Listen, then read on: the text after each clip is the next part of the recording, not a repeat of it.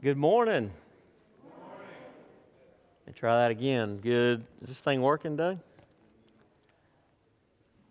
Good morning. It's still not working. All right. Well, maybe there we go. All right. I, now you can hear me a little better. Welcome. Uh, glad to see you all on a kind of a dreary day, but we're thankful for the rain coming and uh, hope you all had a great Thanksgiving. Good to see each and every one of you out this morning. Here at East Ellijay Baptist, we are captivated by Christ. We have seen in the gospel and through the Lord Jesus the glory of God in His grace and mercy given to us freely through the life, death, and resurrection of His Son, and He has captivated us. We pray that today you would see His beauty and that you would be captivated by Him as well. I want to give a couple of quick thank yous. First of all, to our youth adult leadership team. Uh, several of them have been. Uh, stepping up and helping out sub in our Wednesday night youth group and also our youth Sunday school. So thanks to you all. Also to our Seeds children's workers. And both youth and uh, children resumes this week after the Thanksgiving break. So thank you all for how you serve uh, our children and our teenagers. We want to take just a few minutes to stand and greet one another. Find someone you don't know and introduce yourself to them, and then we'll come back together in just a few moments.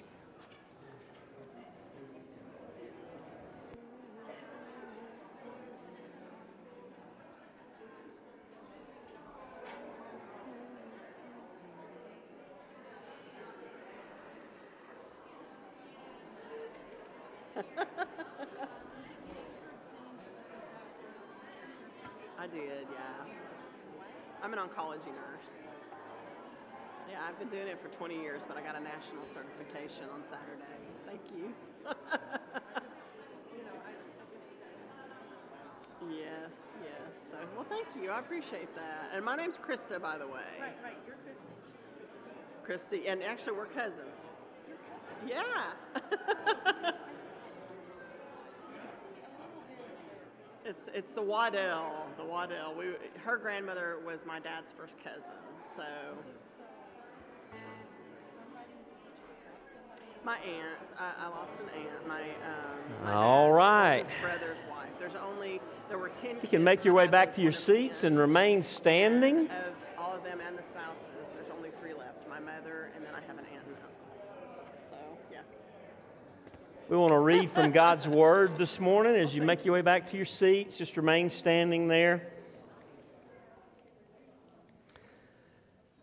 Let's read together from Hebrews chapter 10, verses 19 to 25. The, the scripture will be on the screen there in front of you.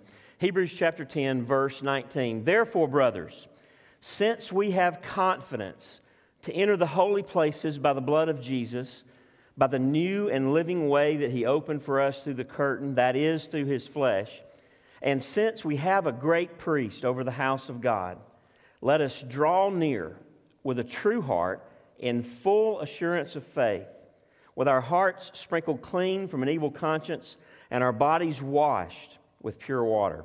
Let us hold fast the confession of our hope without wavering, for he who promised is faithful. And let us consider how to stir up one another to love and good works, not neglecting to meet together as is the habit of some, but encouraging one another, and all the more as you see the day drawing near. We know that day is the day of our Lord's return. Jesus is risen, and Jesus is returning soon. And we look forward to his coming. In the meantime, we can live with this confidence in His presence. We can boldly go into the presence of God through prayer and through the, the righteousness of Jesus, through the broken body and shed blood of Christ. And we can hold fast that confession of our hope without wavering because the one who promised us all of these things in Christ is faithful. God cannot lie, and He will keep His word to us, and He will make good on every promise He's made to us in Jesus. So many that we know don't know and don't have that hope, don't know that they, and, and are not able, apart from Christ, to enter boldly into the presence of God. And so we want to pray for our neighbors, as well as the nations this morning for the Marasi people in India, a small people group there, 2,600 people uh, no known believers among them. We want to pray for the gospel to, to reach this people group. And, uh, and so join me as we pray for your neighbors, the nations, and also for a number of uh, sick uh, folks and grieving families today. Father, how we praise you that because of Christ, because the new and living way opened up through his body, Lord, that we can come boldly into your presence. Father, thank you for giving your Son to be the perfect and final sacrifice to once and for all atone for the sins of the world. We praise you and thank you that we can call you Father. We who were once in our sin, your enemies. God, what a salvation is ours in Christ. What grace, what mercy, what love.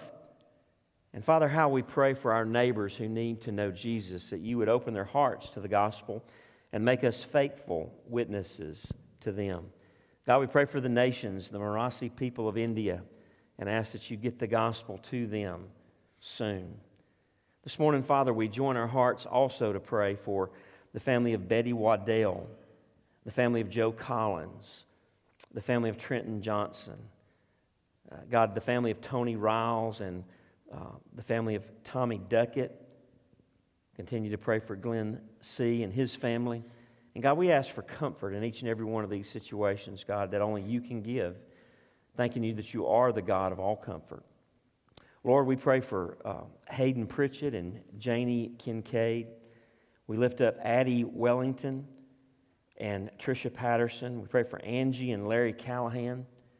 Continue to pray for Mary Milton and Teddy Milton, for Tina Johnson and Billy Duncan, for George Wester and Wilburn DeFore and Denise Key, uh, for Steve Eller, and uh, especially, Father, in these days, Chris Hanley and Carol Kemp. Father, I thank you that those many names you see and know each one individually and perfectly and inside and out. You are there with them. And God, we come to you to pray because you are the great physician as well. You're the one who holds all things together. You're the one who gives us our next breath. God, you are the creator and sustainer, and we pray that you would be the healer in many of these situations, God, that you would act for your glory's sake and bring healing. And Father, in the meantime, in, in situations where you don't choose to do that, Father, sustain and uphold, give strength and perseverance. Um, and Lord, for those who care for them, caregivers in all these different situations, Father, family members, we pray for your strength and comfort as well. Lord, how we praise you for the privilege of worship today, for the freedom to gather together as uh, forever family in Christ, and to worship our God, to praise the name of Jesus loudly with our whole hearts. And so, God, even now, still our hearts from all that concerns us, all that has been going on, all that's coming up, and cause us to be still and know that you are God. Cause us to enjoy the presence of our Savior as we sing. We ask it in Jesus' name. Amen. Remain standing as we worship in song. We are glad you joined us this morning. We're going to start off with uh, Jesus, what a friend for sinners of which we all have been and are, but we've been redeemed.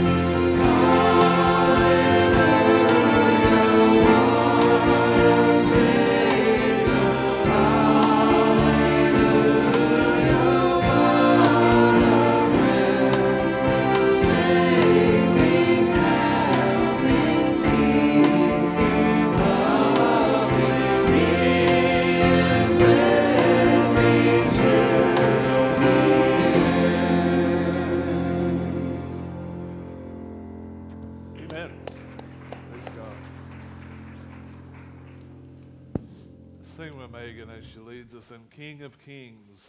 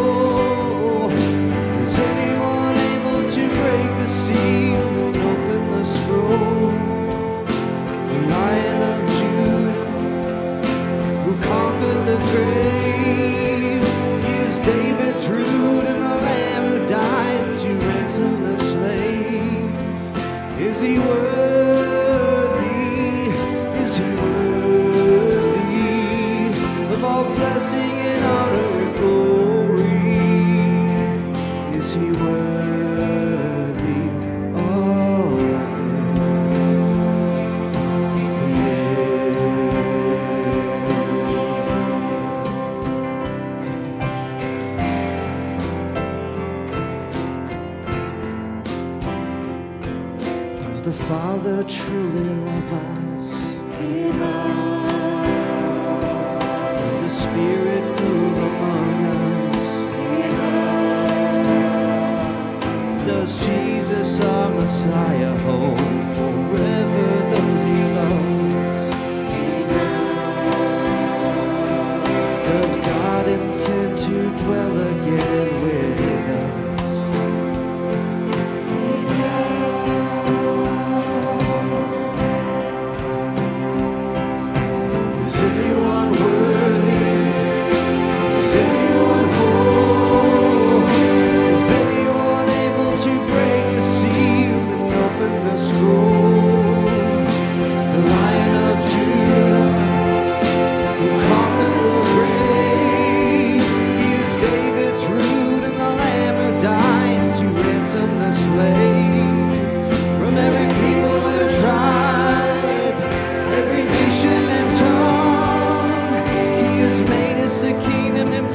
priest to God to reign with the Son. Is he worthy? Is he worthy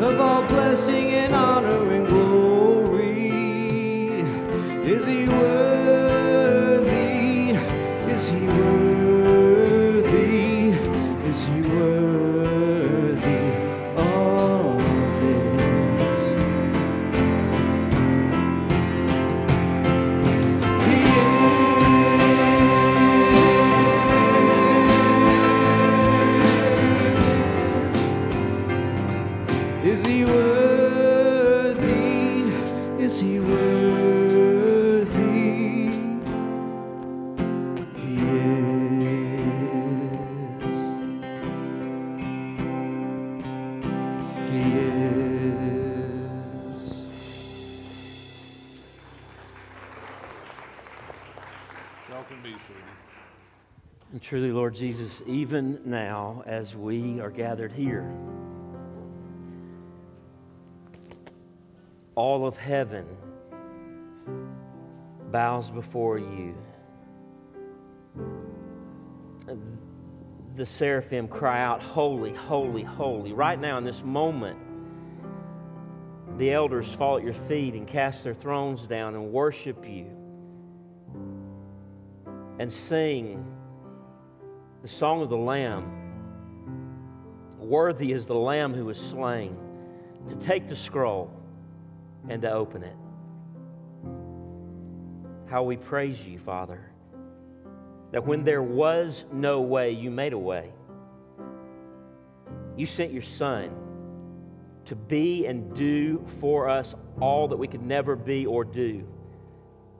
And by his death to undo all that we had in sin and rebellion done, that we might be forgiven and declared righteous in your sight, that enemies might become sons and daughters of the living God,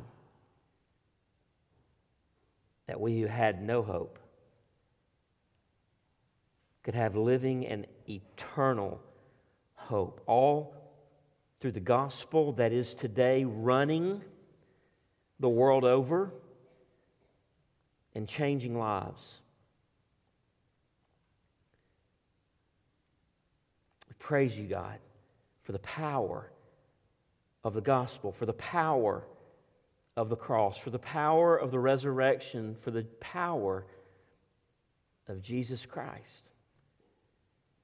And we pray, Lord Jesus, that now by your Spirit and through your word, you would come, continue to meet with us and speak to our hearts, teach us, change us, challenge us, equip us, rebuke us, train us, that we might be fit vessels of honor for your glory. The one who alone is worthy. We pray it in Jesus' name. Amen. All right, we'll be dismissed to Children's Church, and as they're making their way out, turn with me in your Bibles this morning to Hebrews chapter 10. Hebrews chapter 10. We will pick it up in just a few moments in uh, verse 26. But as you're turning to Hebrews, listen to Jesus' words in John 6 55. He said one time, For my flesh is true food, and my blood is true drink. Whoever feeds on my flesh and drinks my blood abides in me, and I in him. If you continue down in the chapter there, uh, many of those who heard Jesus say those words said, This is a hard saying who can listen to it? And Jesus said, Do you, Are you offended at this? Do you take offense to this? And then in John 6, verse 66, it says, After this, after this whole discussion about eating Jesus' flesh and, and drinking his blood, it says, After this, many of his disciples turned back and no longer walked with him. So Jesus said to the twelve, Do you want to go away as well? And Simon Peter answered him, Lord, to whom shall we go? You have the words of eternal life, and we have believed and have come to know that you are the Holy One of God. And Jesus answered them, Did I not choose you, the twelve? And yet one of you is a devil. He spoke of Judas, the son of Simon Iscariot, for he, one of the twelve, John tells us, was going to betray him. You see, people walk away from Jesus. Happens every day. Even people who've been around Jesus and around his people for a long time can walk away. Judas saw everything that Peter saw. He heard the same preaching that Peter heard, but Judas walked away. Now, Peter was right.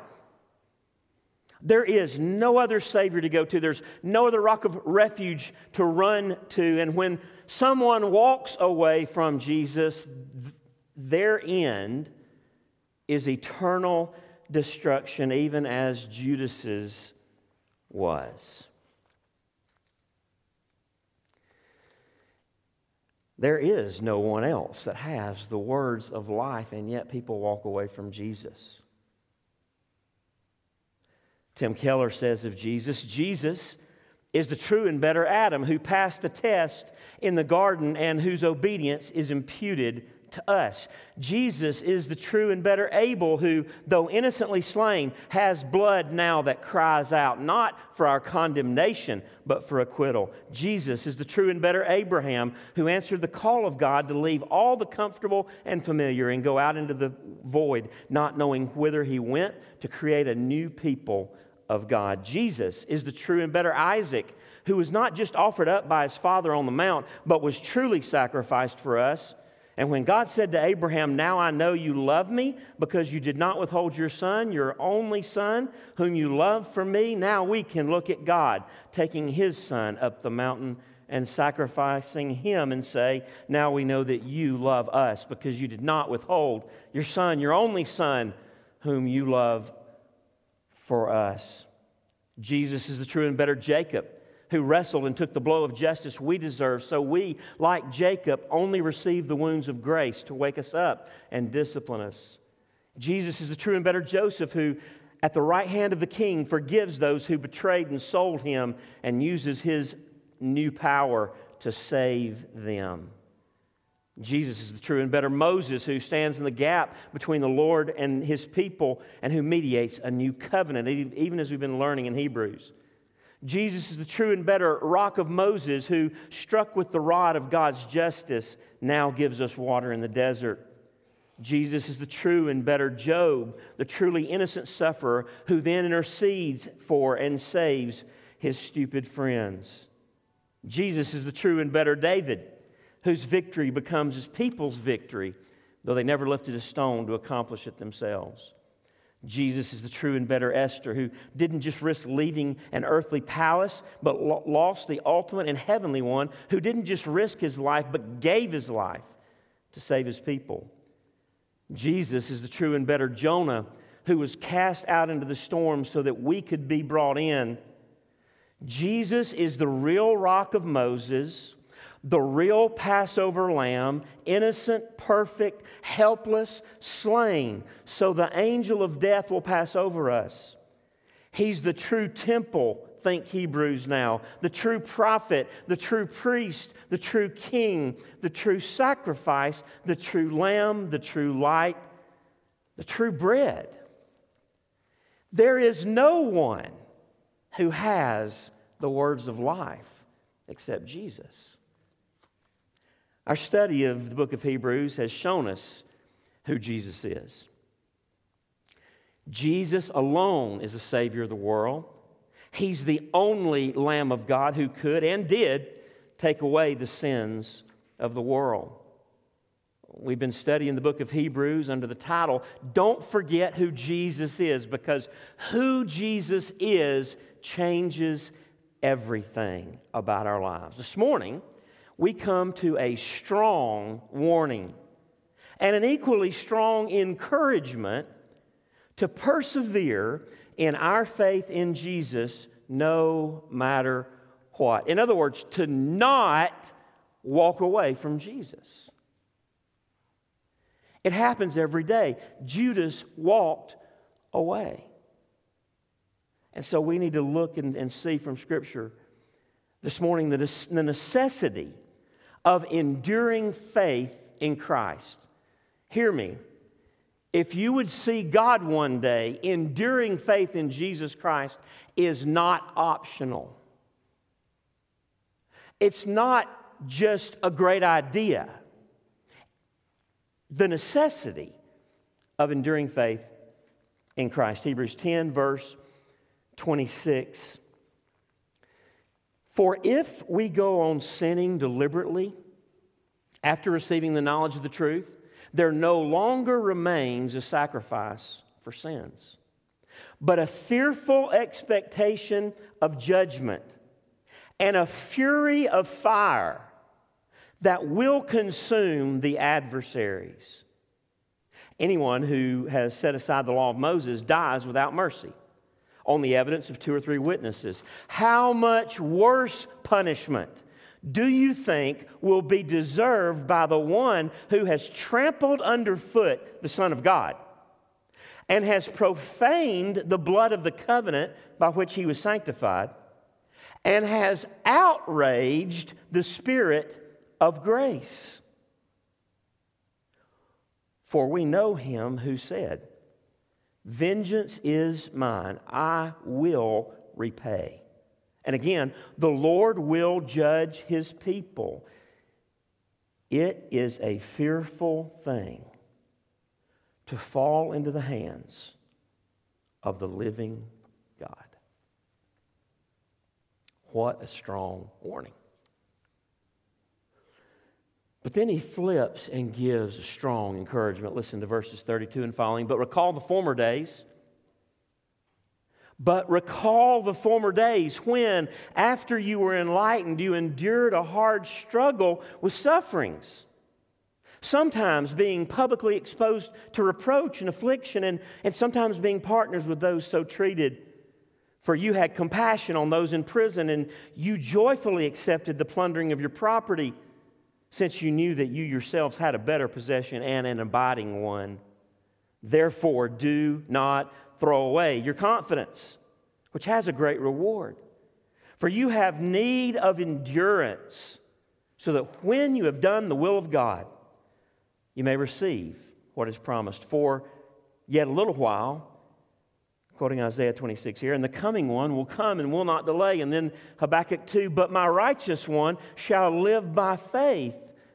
And if he shrinks back, my soul has no pleasure in him. But we are not of those who shrink back and are destroyed, but of those who have faith and preserve their souls. The necessity of enduring faith in Christ. A strong warning about that enduring faith and the necessity of it, a, a strong encouragement to have enduring faith. The truth I want you to take home from this passage is this faith in Jesus alone that endures to the end is the faith that saves. That's simple, isn't it? But that's tough.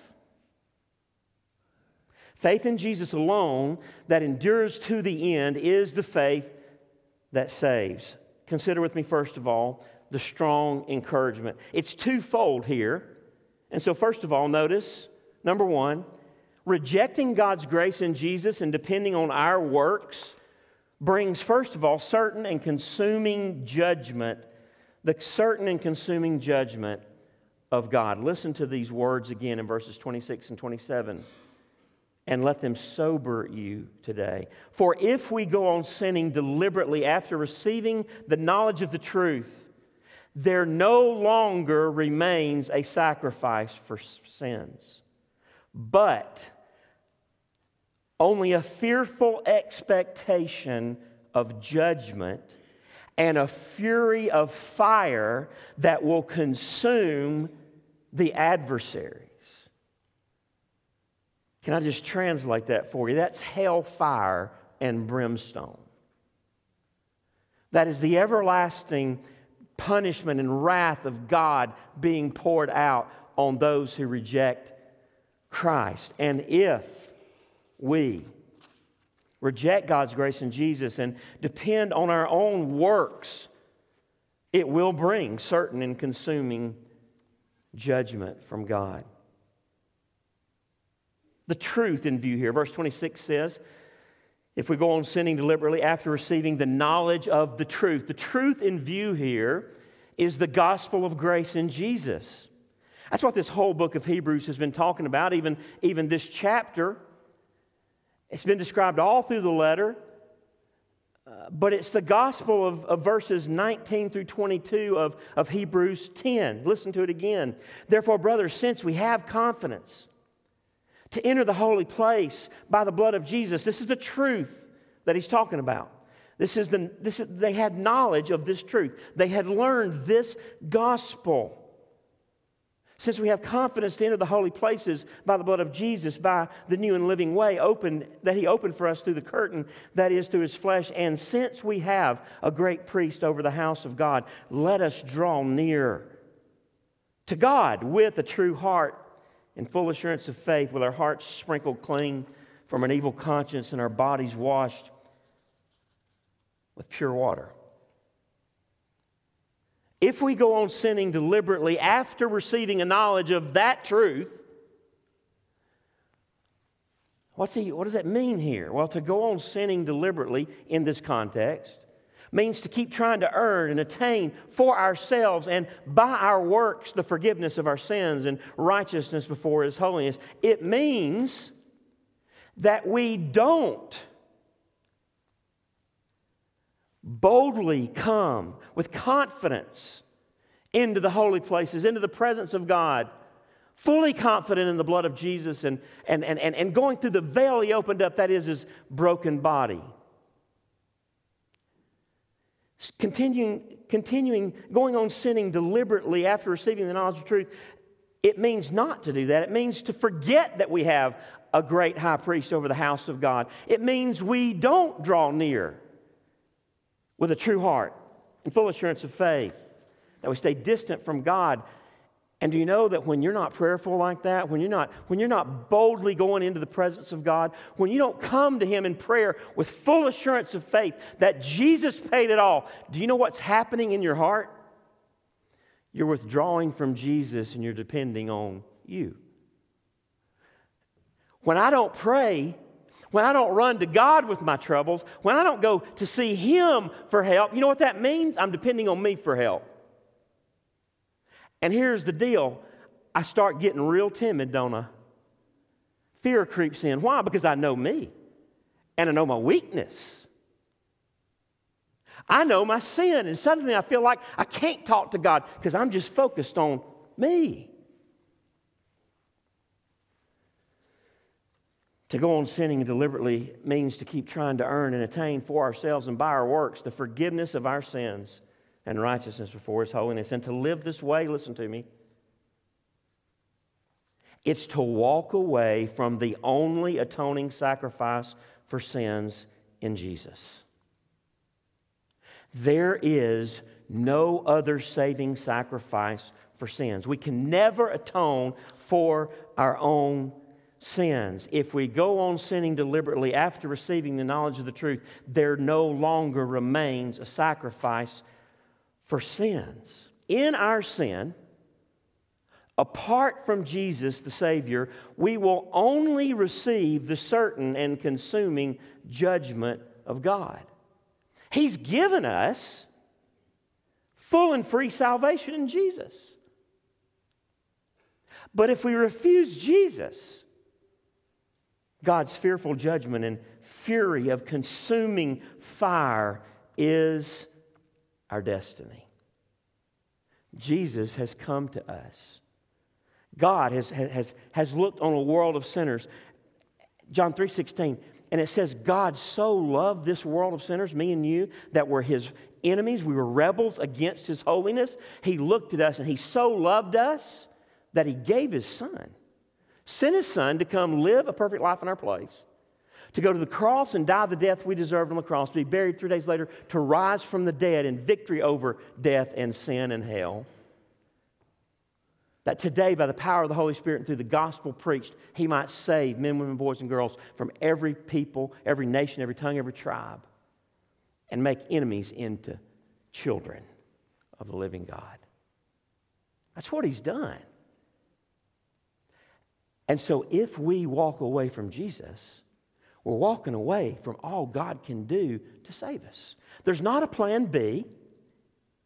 There's not another way of salvation. You're not going to go out and find somebody better than Jesus. Is that not the whole point of Hebrews? This book began when it, when it said, in, in, in, in, the past, God spoke to, to into, into this world, spoke to his people in, in, in, various ways and at various times. But in these last days, he's spoken through his son. And, and, and folks, he's spoken his last word. It's the word to which every other word he's ever spoken led and pointed. It is the word. He is the living word. And in his life, death, and resurrection is life eternal. There's nothing else that God can say. And so if we walk away from Jesus, there's no more sacrifice for sins. Rejecting God's grace in Jesus and depending on our works brings the certain and consuming judgment of God. It's made a little bit more clear as the text goes on in verses 28 to 31. The second part of this strong warning is found there, and it's this rejecting God's grace in Jesus and depending on our own works. Listen to me. It blasphemes Jesus, outrages the Holy Spirit, and brings the living God's vengeance upon us. There are no stronger words and warnings in Scripture. Verse 28. He's looking back on the Old Covenant, and he says, Anyone who set aside the law of Moses, that is, ignored it, didn't obey it, dies without mercy on the evidence of two or three witnesses. In the Old Covenant, you ignored God's law, what did God do? God just killed you, took you out. Over and over and over, we see it. So many times we think, man, the God of the Old Testament, I'm glad God's not like he was in the Old Testament. The God of the Old Testament, man, he was rough. Really? Listen to what he says next. That's how it was in the Old Covenant. You ignore God's law, the law of Moses, on, on, on the witness, on, on the basis of two or three witnesses, you would die. God commanded his people to stone people like that. Verse 29. How much worse punishment do you think will be deserved by the one who has trampled underfoot the Son of God and has profaned the blood of the covenant by which he was sanctified and has outraged the Spirit of grace? For we know him who said, Vengeance is mine, I will repay. And again, the Lord will judge his people. So the author of Hebrews has to say, it is a fearful thing. Some of your translations may say terrifying thing to fall into the hands of the living God. So the logic of 28 to 31 goes like this if, if rejecting God's law brought certain death, then rejecting God's grace through the life, death, and resurrection of his own son brings an even worse judgment. And again, any sort of self righteousness, any sort of dependence on religious works, anything that belittles and calls the life, death, and resurrection of Jesus unnecessary is an out and out rejection of Jesus himself. When I depend on me, when we depend on our works, when we depend on our religion, we are trampling underfoot the Son of God. We are profaning the blood of the covenant by which he was sanctified, and we are outraging the Spirit of grace. You might imagine that God doesn't just let that sort of treatment of Jesus and the Spirit go unanswered. He responds, the text says, with vengeance. And if we even come close to understanding what these words are saying, then we should tremble. We should tremble to know that there's a danger we could find ourselves in the righteous and powerful and wrath filled hands of God. You see, the gospel is as captured in the words of John Piper, the love of God provides escape from the wrath of God by sacrificing the Son of God to vindicate the glory of God in forgiving sinners. That is the gospel. And if you reject the gospel, the good news that God loved us enough to give his Son to die and bear his wrath, if you reject the only one who could truly bear his wrath in my place, in your place, then here's the deal all that's left is you and the wrath of the Holy One. If you reject the mediator that God Himself has put there for us to cling to. The love of God provides escape from the wrath of God by sacrificing the Son of God to vindicate the glory of God in forgiving sinners. There's many people today that want to do away with the wrath of God. There is a form of the gospel that, it, as Paul would say, that is really no gospel at all. That says God is not full of wrath toward sin. But if there was no wrath of God toward the sin of humanity, then there is no reason Jesus had to die. His death was meaningless, except that he stood in our place and bore the justice of God for us. And to spurn his love and effectively say, this is what happens eh, when we, when we begin to move away from Jesus. When we begin to boast in, in, in what we're doing for the Lord. That's kind of how we talk about it in, in our hearts and in church, right? Y'all tracking? I mean, this needs to be practical. If, if, I mean, when you come across words this strong, you better figure out how it hits your life because it does. When we start to be proud of all we've been doing for the Lord, how we've been in church forever, how this, how whatever, all of our religion, all the stuff, when we start looking at other people out there in the world, or that may wander into the church and, and, and start thinking to ourselves, oh, we never say it out loud. I know, I know how they've been living. And I know that, I know, I know, I'm not, I'm not doing that. And we begin subtly to pat ourselves on the back, don't we? we begin to seem to look a whole lot like Pharisees and boast in what we have done. Uh, let me just tell you about the gospel. The gospel is all about Him, not me. God's grace is all about what Jesus has done. The only, the only thing I am is recipient of the gift that He's given. To spurn His love and effectively say that we can save ourselves we don't need Jesus. We never would say those words, but that's what our actions show. That's what our thoughts are saying. It, it leaves us under the just judgment of holy God. God can't save us if we won't cling to the Savior He's given us. Legalism and self righteousness, hear me, here's the point of the message. Legalism and self righteousness are not to be taken lightly. They're a big deal. They are anti gospel, anti grace.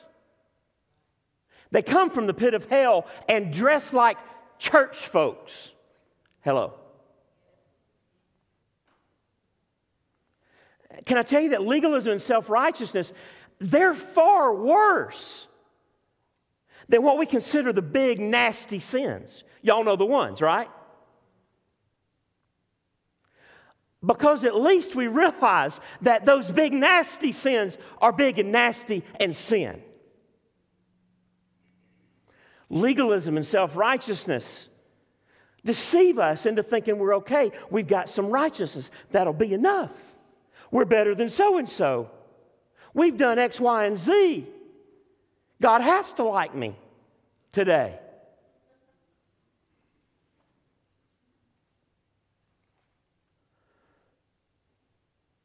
Legalism and self righteousness deceive us into thinking that, we aren't, that we aren't totally desperate and don't have to depend wholly, maybe a little bit, but not wholly on Jesus.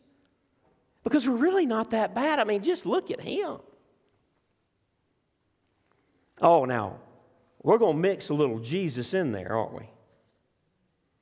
I mean, Christian, so there's got to be some Christ in that and we got to mix a little Jesus in there with our works and ourselves, our self righteousness. And when we do, you know what we do? We further deceive ourselves. We think because we've tacked Jesus' name on our works based religion that we're living by, we've made it okay. But the point of the passage is to say that such a way of thinking and living is a damning lie. And I mean it literally. I can't help but think about Galatians. You can flip there if you want to. Galatians 3, verses 1. I think it's going to be on the screen also. This was happening in Galatia too. A little different situation. In Hebrews, you've got Jewish believers who are being tempted to go back to the ways of Judaism. They're being, they're being tempted at this point, before AD 70, the temple still stood. Animal sacrifices were still going on. All the things of the, of the old covenant that God had commanded were still happening. The author of Hebrews says when Jesus came, the old went out, the new came in. The sacrifices had never fully atoned, really atoned for sin. Jesus came as the fulfillment of all that the temple pointed to. and so he's writing to, author of Hebrews writes to Jewish believers, and he said, Don't go back to Judaism. It'll feel good, it'll be comfortable, it'll be familiar. But it's obsolete and it's passing away. And if you go back to animal sacrifices, then you say of Jesus' sacrifice, it was pointless and useless, and you stomp on his blood and you outrage his spirit. Because the deal is, Jesus didn't die for nothing. He didn't die for kicks. He didn't die because it wasn't needed. He died because he's the only Lamb of God who can take away the sins of the world. Back in Galatia, Gentile church with the Jewish influence, and the influence there was you got to become a Jew to be a real Christian. You got to mix Jesus with the law. And so here's the deal it's fine if you want to believe in Jesus, but you got to get circumcised. Paul said, hogwash. And not just hogwash, that's hogwash that'll send you to hell. Listen to what he said. Oh, foolish Galatians, who has bewitched you? It was before your eyes that Jesus Christ was publicly portrayed as crucified. Let me ask you only this Did you receive the Spirit by works of the law or by hearing with faith? How'd you get saved? How did God come to dwell in you? Did you do a bunch of works according to the law, or did you trust Jesus by faith? Are you so foolish? Having begun by the Spirit, are you now being perfected by the flesh? Skipping over to chapter 5, verses 2 and following. Look, I, Paul, say to you that if you accept circumcision, if you say, if you believe what they're telling you, those false teachers that are saying faith in Jesus is fine, but if you're not circumcised, there's no way you'll be a true, true child of God, a real part of the family of God. Paul said, I say to you that if you accept circumcision, Christ will be of no advantage for you. It won't just take away 70, 50%, 70% of Jesus' effectiveness on the cross. It'll take it all away from you. It'll be of no advantage to you. Because you will have moved to depend, from depending on Jesus to depending on yourself. I testify again, he repeats himself to every man who accepts circumcision, listen, that he is obligated to keep the whole law. You want to play by the law? Then you get to keep it perfectly. The problem is you've already broken it. It's already condemned you. You can't undo what you've already done, even if you could perfectly obey it, which you can't. Verse 4, what does all this mean? You are severed from Christ. You who are to be justified by the law, you have fallen away from grace. For through the Spirit by faith, we ourselves eagerly wait for the hope of righteousness. For in Christ Jesus, neither circumcision nor uncircumcision counts for anything, whether you keep the law or you don't. It doesn't matter. All that matters is faith working through love, faith in Jesus Christ. He is our only righteousness, He is our only redemption. You were running well. Who hindered you from obeying the truth? This persuasion is not from him who calls you. A little leaven leavens the whole lump. Paul knew as he wrote to the Galatians how good works sounds, how good it feels. Here's the deal I like to brag about good things I do. You want to boast of something of your own before God. The problem for me and you is there ain't none. None. There's none righteous. No, not one. We are dead in sin. This is the offense of the gospel. Because if anybody ever comes to Christ, you know where they got to start? They got to hear the offensive message that you are a sinner who can do nothing to save yourself. You are helpless apart from Jesus Christ. And if you don't start there, you'll never come to Him.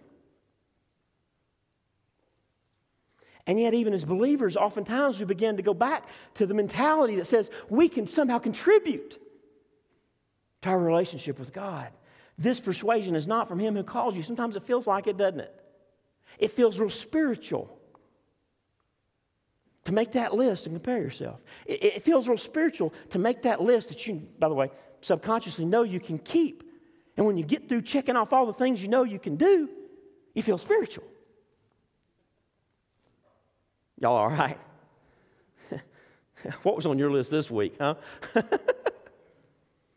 we do this.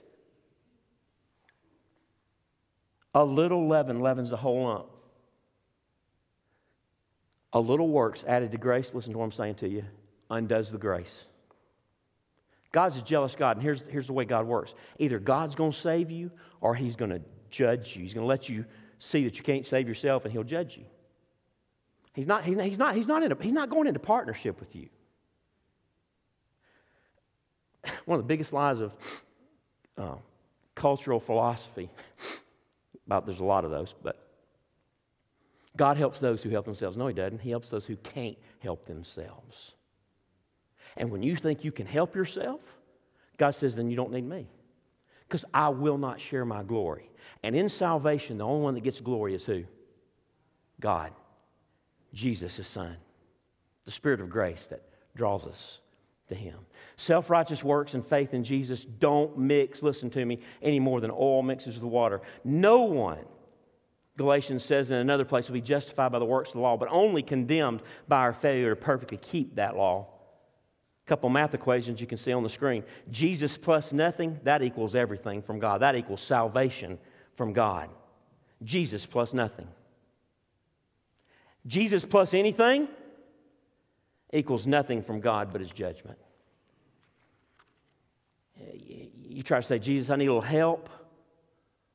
Maybe today I need a lot of help.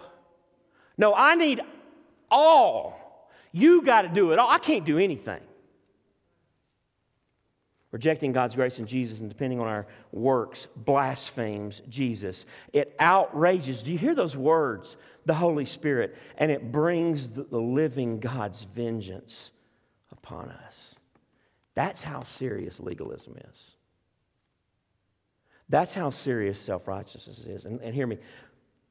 And when it parades and, and, and, and masquerades as, as following Jesus, we need to call it out quickly. We need to run it off quickly. Paul's strongest words, Jesus' strongest words, were for the self righteous legalist.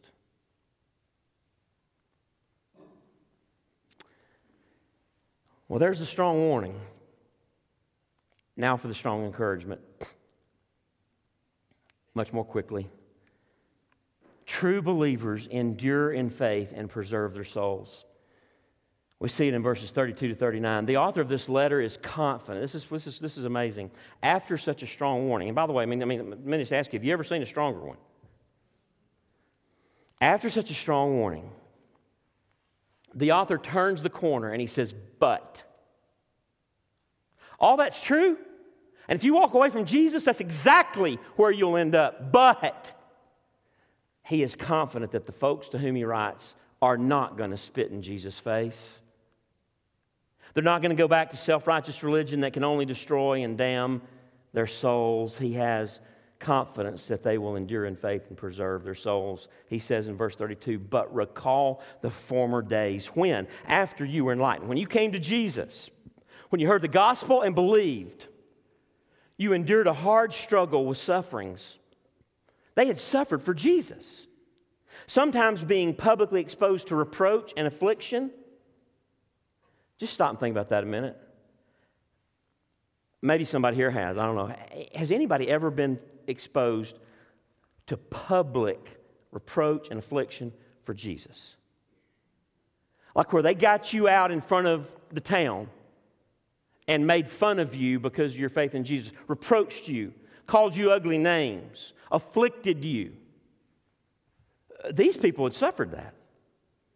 Sometimes being publicly exposed to reproach and affliction, and sometimes being partners with those so treated, even though, even if they hadn't, some of them hadn't been so treated, they stood with the ones that had. They were there by them. For you had compassion on those in prison, and you joyfully accepted the plundering of your property, since you knew that you yourselves had a better possession and an abiding one. Anybody ever lost material goods for the sake of Christ? These people had. These people Paul warned so strongly, they had. They'd already suffered for Jesus' sake. Their wholehearted trust in Jesus that caused them to reject the sacrifices of the temple, to declare that final and, and only true sacrifice had been made by Jesus Christ on the cross. That eternal victory over sin had been given as a gift of grace through the resurrection of Jesus. They had been, reject, had been rejected at the synagogue and by their own families, perhaps. It had cost them maybe their businesses or even the family inheritance. And yet they had persevered in faith and declared to their community that salvation was to be found in Christ and Christ alone. And if you take everything I've got, Daddy, from me, if you never give me a dime of my inheritance, I'm going to look you in the eye as my dad. And I'm going to tell you the most loving thing I can say to you Jesus and Jesus alone saves. And I have a possession that far, far exceeds your earthly inheritance. I have an inheritance in heaven. And I want you to be there with me, Daddy. But even if you're not, I cannot deny the one who died for me. This is what they had done. They confessed that they didn't need earthly riches because they were rich toward God through faith in Jesus. And so the author continues here with this strong encouragement in verse 35. Therefore, you, you, you've, already, you've already suffered for Jesus. Therefore, do not throw away your confidence now which has a great reward, for you have need of endurance, so that when you've done the will of God, you may receive what is promised. You have need of endurance. I have need of endurance. You have need of endurance, so that when you've done the will of God, you may receive what is promised. For yet a little while, and the coming one will come and will not delay. Jesus is coming back. Wow. Is that all of you that believe that? Is that all of us that are excited about that? Jesus is coming back, and I don't know when, but it's closer now than it's ever been. Yet a little while, and the coming one will come and will not delay. Listen, but my righteous one shall live by faith. The ones who, he come, who comes to save, they'll still be living by faith on that day they will have enduring faith up to the end. But my righteous one shall live by faith. And if he shrinks back, my soul has no pleasure in him. He'll be one to whom Jesus said, You said, Lord, Lord, but depart from me. I never knew you. You were in church for decades. Depart from me. I never knew you.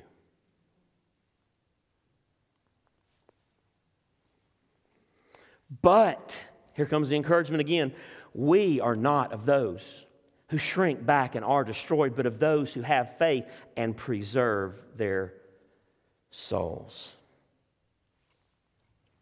What a strong encouragement, amen? True believers endure in faith and preserve their souls. After the Advent season, as we get into January, we'll come back to Hebrews and we'll pick up in chapter 11. And there in chapter 11, many of you are familiar with that chapter. The author begins to describe a host of others who didn't shrink back to destruction, but had faith and preserved their souls. Those are the people of true believers. This is who we are as followers of Jesus Christ. We have an enduring faith. We don't shrink back when, the, when things get hard. So when it gets hard to follow Jesus, when you wonder if it's worth it, when it seems much easier to just do what so many do and just go through the motions of religion and church tradition so that certain folks respect you and think you're a great person and you feel good about yourself, instead of constantly declaring to your own heart and to those around you, only Jesus can save me, and that it's only Jesus' righteousness given to me that makes me accepted fully by God. When you get to that place, come back to the strong warnings and the strong encouragements given here. Remember who Jesus is. Recall the, this verse from the old hymn, Come Ye Sinners, Joe, Poor and Needy. I love this one verse. I love the whole song, but just this one verse. Lo, the incarnate God ascended, pleads the merit of his blood. That's, that's, that's a lot of Hebrews, isn't it? If you've been tracking along with us. Then it says this the, the, the charge, in light of who Jesus is, he rose from the dead, he ascended to the Father's right hand. There he pleads the merits of his blood for my sin. What I need to do about that, venture on him, venture wholly. Let no other trust intrude. That's what the whole message has been about. Let no other trust intrude into your heart that would take your trust away from Christ, that would move your faith in the least from Him and Him alone, that would cause you to start trusting yourself, depending on the stuff you do or don't do. It's all about Jesus. The necessity of enduring faith in Christ. May we say with Paul in the words of Galatians 6 Far be it from me to boast except in the cross of our Lord Jesus Christ, by which the world has been crucified to me and I to the world. For neither circumcision counts for anything nor uncircumcision, but a new creation, God making me new in Christ. Faith in Jesus alone that, that endures to the end is the faith that saves. Let's pray together. God, we are sobered by your word. And we are encouraged by your word. Because you who began a good work in us will carry it on to completion to the day of Christ Jesus. And yet, God, may we always watch our lives and our hearts. May we examine ourselves to see whether we be in the faith that we might not walk away from Jesus into everlasting destruction, having deceived ourselves, that we ever were truly known by you. God, I pray for any in the room who need to make it certain today, who need to cling to Christ for forgiveness, redemption, and eternal life. I pray they would run to you today. God, for any of us who've, as your people, who begin to subtly depend on our works in, in, in whatever way, to whatever degree, God, I pray that right now we would, uh, we would come back to that place of, of, of, of trusting Christ and Christ alone, resting in Christ and Christ alone.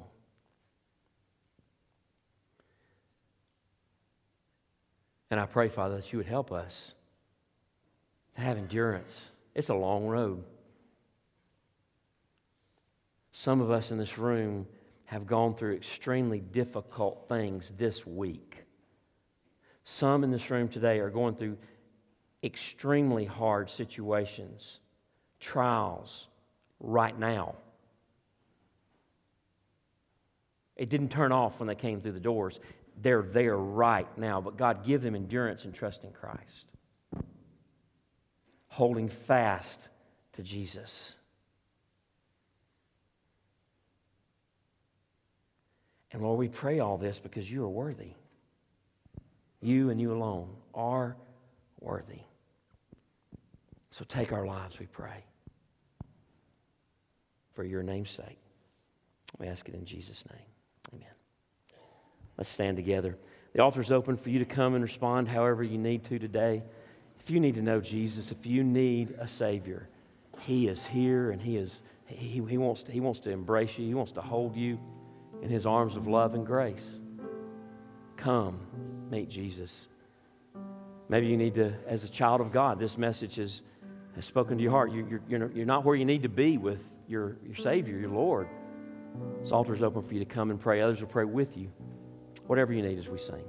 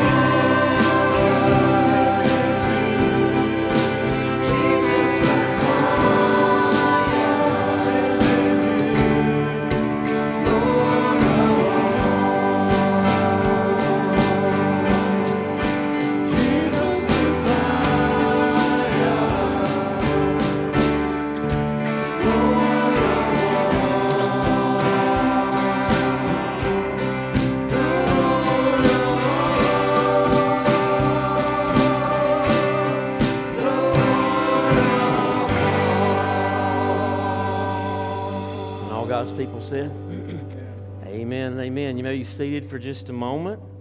Uh, several announcements. Most of the